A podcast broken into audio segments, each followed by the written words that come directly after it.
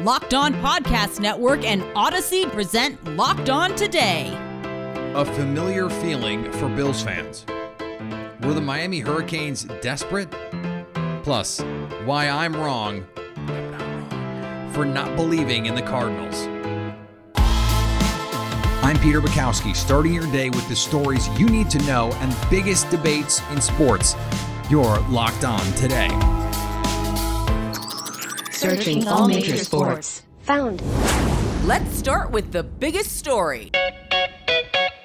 In driving wins in Buffalo, in the marquee matchup of the week, the New England Patriots hold off the Buffalo Bills 14 to 10. Mac Jones completes two passes in three attempts and yet gets the win. Joining me now from Locked On Patriots is our friend Mike D'Abate. And Mike, this is a game that I think for a lot of people signals the arrival at, of the of the New England Patriots as bona fide AFC favorites. The Patriots proved they are the most versatile and most malleable team in the AFC right now to me.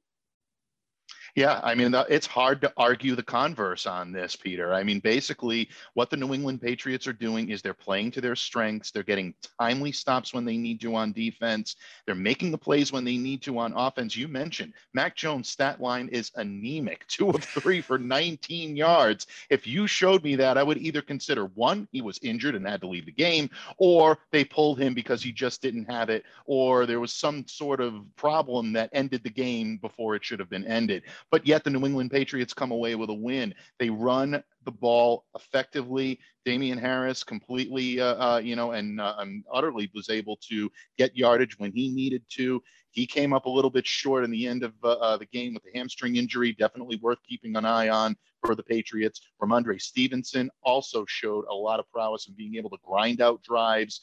On defense, again, it's Matt, it's Matt Judon coming up with a timely sack when you need to. Adrian Phillips getting a hand in on Dawson Knox, making a couple of big plays in the absence of Kyle Dugger. Miles Bryant coming up big in the slot when a lot of people thought he couldn't. Patriots are getting those contributions from those players that most teams and most fans are going to look at the stat line on Tuesday and Wednesday and go, What? Who's that? How did he do it? But the New England Patriots always seem to come away with these. This is how you win in January. You run the ball, you play good defense, and you have to get good enough quarterback play. That's the question to me, Mike. In a game where they have to do a little bit more than that, can they get enough from Mac Jones? Well, that's going to be the ultimate question that needs to be answered. From what I've seen from Mac Jones, not just in the game settings, which most have seen, and they've seen what he can do in terms of the prowess, but you look at what he's able to do in practice and the prowess that he's able to show and the leadership he's able to show with this team, as long as they put him in a position to run that timing based offense that the Patriots love to run, predicated on the short, accurate pass, putting it where only the quarterback can get it not only where the where the excuse me where the receiver can get it, not just where the receiver can get it, but where he can do things with it. That's when you're going to see Mac Jones, uh, you know, come alive. This game was again. This is an anomaly. This is uh, uh, the weather is a factor. I think what they were trying to do was get Mac into rhythm, but at the same time, what you need to do is you need to see it in a big game setting. That's going to be the true test for the New England Patriots. Based on the limited information we've got, I think he's up to the challenge. Thanks for making Locked On today your first listen of the day. Coming up, were the Miami Hurricanes desperate in their head coaching search? Now, here's what you need to be locked on today. Alabama quarterback Bryce Young, Michigan defensive end Aidan Hutchinson, Pittsburgh quarterback Kenny Pickett, and Ohio State quarterback CJ Stroud were announced Monday as the finalists for the Heisman Trophy. Quarterbacks have dominated the award in recent years, winning 17 times since 2000 and taking home four of the past five trophies. Though last year, Alabama's DeVonta Smith was the first receiver to win the Heisman since Desmond Howard in 1991. Chicago Bulls star DeMar DeRozan entered the NBA's health and safety protocols prior to Monday night's 109-97 win against the Denver Nuggets. DeRozan became the third Bulls player currently in the health and safety protocols, joining Coby White and Javonte Green, both of whom tested positive for COVID 19 last week. The Memphis Grizzlies are taking the lead and running with it night after night.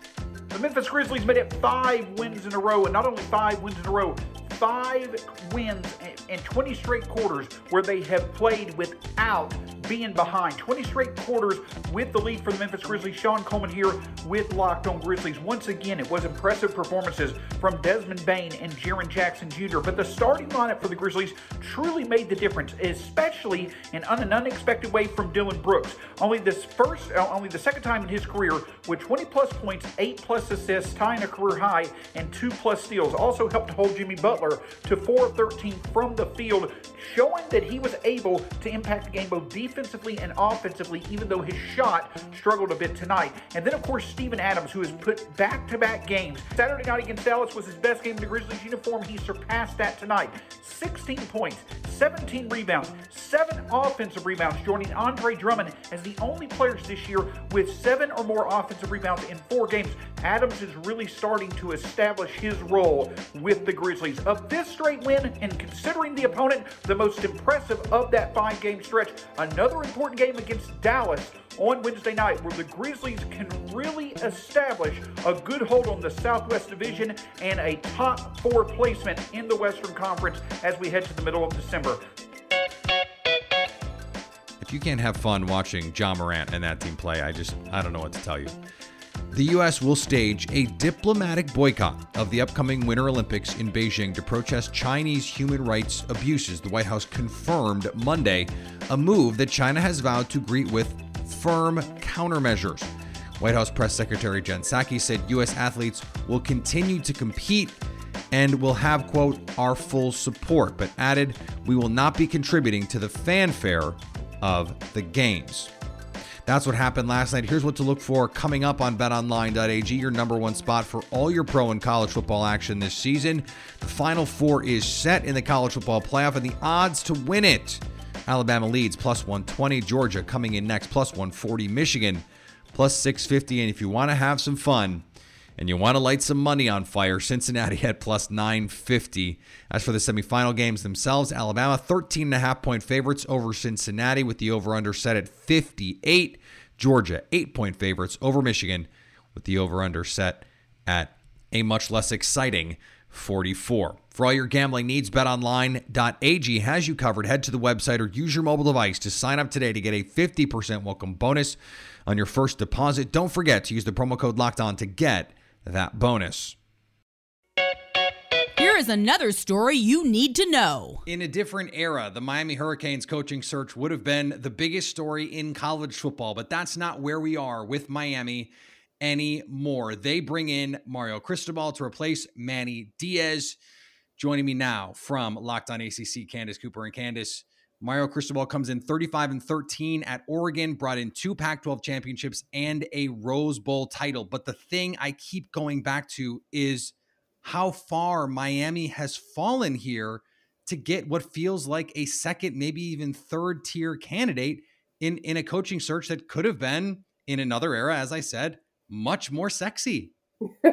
well, you know, I think it's all about bringing somebody home, having somebody who knows the winning culture or whatever. There's a part of any piece of what was. And so Mario Cristobal certainly fits that realm. But I think the biggest story of the day is how dirty they did Manny Diaz. Like, yes, yes, we all thought he wasn't the guy, sure, but dang, like, let the man go. this is like one of those relationships where you're like, hey, I don't really want to be with you, but in case this new person doesn't really work out, I'll still have you if you'll let me. All the reporting was that they were working on a deal with Mario Cristobal and they had not fired Manny Diaz. He was still in the building. It was like if you're on Hinge at home sitting on the couch with your significant other and it's just like, well, and, and they can see. They're just like, wait, what is happening here? What is going on? Is Mario Cristobal such an upgrade that they had to handle it like this? It it feels to me, it feels desperate. It feels very desperate. And I think what Miami is trying to do is get back to beating the Florida States of the world, who aren't even having that great a season either. But they want to be back at the top of the conversation in the ACC, which is so, you know, it's anybody's game out coming into next season. So I think they want to put themselves best foot forward. But again, you don't treat people like that because, okay, yes, there's a buyout situation with the head coach, but there's other people that have to experience ramifications of these poorly made decisions. So I think that was the biggest issue. Is just I don't care if you want to let him go. Everyone knew, right? He wasn't fitting. He there's some questionable coaching. He's supposed to be a de- defensive powerhouse. He wasn't that, and yet we still didn't know how to kindly just say, "You're not for us. Let's move on." Do I think it's going to be any better? Remains to be seen. But I do know Tyler Van Dyke certainly has himself a, quite the season on his hands. So they're lucky in that regard that they have players that are still vested into the university. I know the money, and I would never say don't take the money. But in terms of a football situation, are we sure, like super sure, Miami is a better job than Oregon? I don't think Miami is a better job than Oregon, only because I think with the Pac 12, Pac 12 after dark, you have all this, you have the whole section to be great when you're coming to the uh, coastal division of the ACC, everyone feels like you guys are crap anyway. Like you never know what you're going to get. Anytime you could lose a game, you know, any given Sunday, right, or any given Saturday, rather. I think it's one of those situations where you're not getting better in the conference. Like ACC is sort of just middle of the road. It's not the SEC. You're not running, you know, to be a part of the Big Ten. I just I'm not sure as what we're trying to build here in our conference that this was the place to come to. If I'm anybody at the moment, I mean, we're still we're looking for a couple head coaches right now with Duke still trying to fill that spot, and I just I don't know. I think it's not exactly the most warm and welcoming. But hey, that also means there's the bar is in hell. there's nowhere to go but up. So in that regard, glass half full, right? Coming up, why I'm wrong for not believing in the Cardinals or why I'm right. Today's episode is brought to you by our friends at Built Bar. This holiday season, grab the protein bar that tastes like a candy bar, or even better than a candy bar in a lot of cases. Uh, the, the coconut brownie Built Bar is like my favorite candy bar. It's incredible, but it's low in calories, low in sugar, low in net carbs, low in fat, and high in protein. You get the best of both worlds, and they're delicious delicious and healthy. So many flavors you have to choose from. You've got double chocolate cookies and cream, peanut butter brownie, raspberry mint brownie, bonus flavors all the time. And they give you extra fuel, extra fuel that you need in the holiday season. Maybe to just get get to work, you need something, grab and go. Or you need something in middle of the day. I'm I'm like a 2:30, 3 o'clock snacker. I'm also like a late morning snacker. And it's it's actually a really good thing late morning because you you feel like you're getting something that's good, but it's not quite lunch food. You still feel like okay, this is kind of um, it's a bar, it's kind of breakfast, it's in between, but it's delicious and it's covered in chocolate. When am I gonna ever say no to chocolate? No, thank you. Uh, my family, they don't know it yet, but they're getting built bars in their stockings. That's a true story. I'm pointing to the stockings just just out the door here on the mantle. They're going to get built bars in their stocking stuffers. They're a great stocking stuffer because they do taste like candy, but they're better for you, a lot better for you than candy. They taste so good, you will not believe they're filled with protein. Go to built.com and use promo code LOCK15 to get 15% off your order. Agree or disagree? This is the cue of the day.